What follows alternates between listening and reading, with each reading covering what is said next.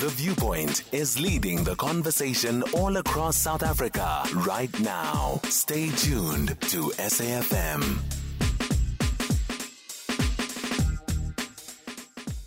When having fun, have time move so quickly. 21:28 is the time. 32 minutes left of this program, so we're going to try and get through it quickly, but we are not going to be in a hurry. The conversation this evening, now anyway, is student debt relief for KZN institutions of higher learning. Now, this past weekend saw the launch of a student debt relief program by the Moses Kotane Institute. A number of TVET colleges and universities will benefit from this program that will improve the skills development of younger people in the province in particular. The initiative is funded by the Merseta Skills Development Fund, which is tasked, among other things, with the improving of employability and productivity in the workplace. TVET, of course, we know stands for Technical and Vocational Education and Training. To have a discussion with us about this launch and what the targeted outcomes are is Advocate Lihle Mapipa, Acting CEO of the institute, that is Moses Kotane Institute. I think Moses Kotane, the struggle stalwart, would incredibly welcome an initiative of this, using his name to good use, ensuring that young people have better chances than what perhaps the previous generations are, or what the conditions on the ground might otherwise dictate for them. And in, especially important is student debt relief. We know it is a major challenge in this country with all sorts of problems and challenges and even allegations leveled at the national um, institute that works in this environment or is tasked with alleviating the challenges with student debt. You guys are rolling up your sleeves and getting dirty, aren't you, Advocate? Claire? Yes, I'm here. I hope you heard what I said because, man, it was uh, so good. I don't. I can't repeat it. Um, Can you hear me? I just started hearing you now. Uh, you, uh, I heard you slightly. Uh, seems like the there's background. a bit of a discord there. I'm going to ask the production team, please, to attend to the seemingly lag in the engagement between myself and Advocate Lihle Mapipa, who is the acting CEO of the Moses Kotane Institute. Now, of course, as was spoken about in the previous two conversations about the socio-economic picture of the country and the alternative funding models from a social security perspective, and workplace stresses. I don't imagine it's a conversation that cannot be tied into either of these conversations, and that is student debt.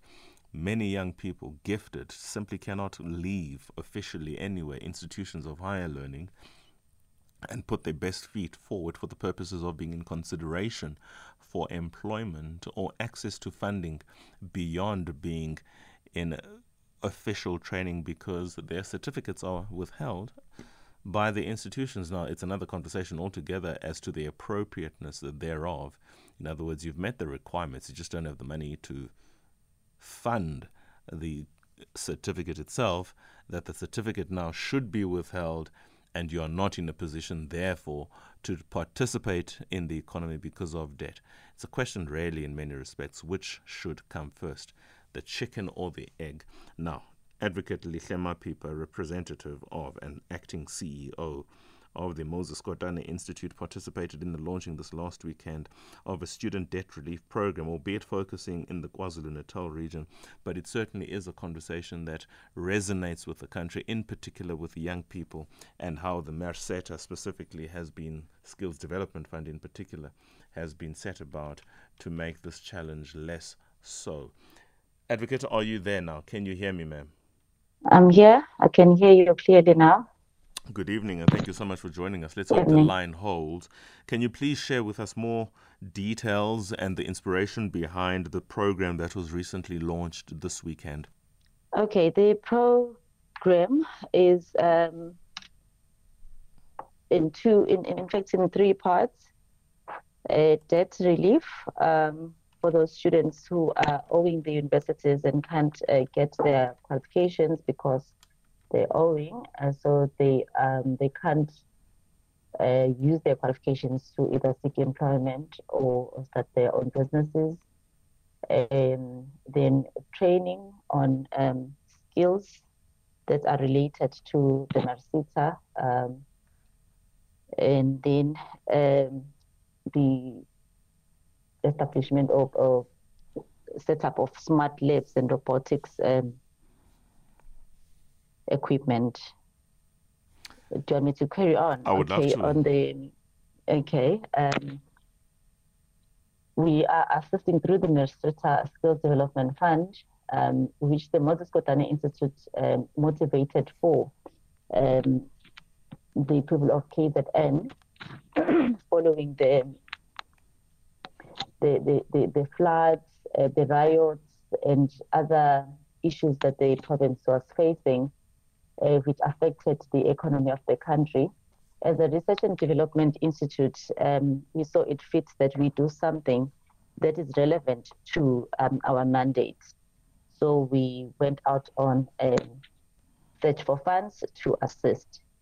Um, Merseta was um, kind enough to open their doors and lend a helping hand and granted um, funds um, for deadly relief, as I have indicated, and for training programs, uh, short um, training programs uh, for artisans, um, which um, help those who um, don't have uh, funds to further their studies. They may have matric, um, but they, they can't pay for their studies further.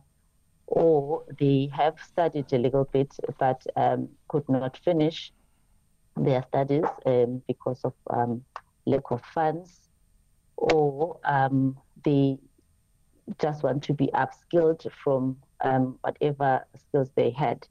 So the short skills, um, artisan skills include like boiler makers, automotives training, mechanical training, plumbing, um, in many other areas. Um, so the institutions of higher learning that have been granted this uh, debt relief um, is the UKZN, the University of KwaZulu-Natal, University of Zululand, uh, Durban University of Technology, and, and the Mangosuthu um, University of Technology, where we held uh, the soft launch. So it's it's um, these four institutions of higher learning in UK, in UKZN, UniZulu, DUT, and MUT in partnership with the Manufacturing, Engineering, and Related Services Sector Education and Training Authority. Now, I understand the amount of money that has been secured by yourselves from the Merseta mm. anyway is 74 million, with a further 126 million secured from the MEC for Economic Development, Tourism and Environmental Affairs. So in total, there's 200 million. No, no. Uh, correct. Just to correct you, the whole, yes, it's its summary in, in, summary is um, it's, it's two million. It's all coming from the Merseta um, to MKI as an implementing agent, as, as a project managing um, agent.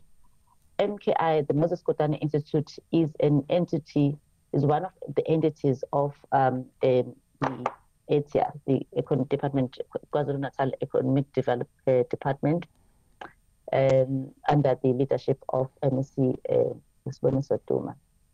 So the I money see. is not coming from ETIA, it's coming from Merseta um, uh, through the proposal submitted by MKI.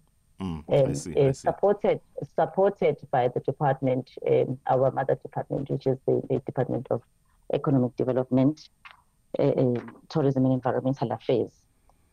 I so am the minded, whole amount is sorry. coming from Merseta. Okay, I beg your the pardon. whole amount is coming from. Okay, the whole amount is coming from Merseta. The Moses Kotane Institute motivated for for the the funds, and was appointed by Merseta to pro, uh, to be a project manager uh, to disperse these funds and um, monitor that the funds are actually going to the cause that it was motivated for to these institutions. So I mentioned the institutions of higher learning that are benefiting, not collab- not uh, in partnership, they are benefiting from Merseta to clear the fund, the, the debts of the students. I mentioned them as you listed them. There are other training institutions and other government departments benefiting from this fund. The, uh, the Department of um, Education, KwaZulu-Natal Department of Health, KwaZulu-Natal Department of Public Works, KwaZulu-Natal. This department have been granted funds to uh, train um, artisans.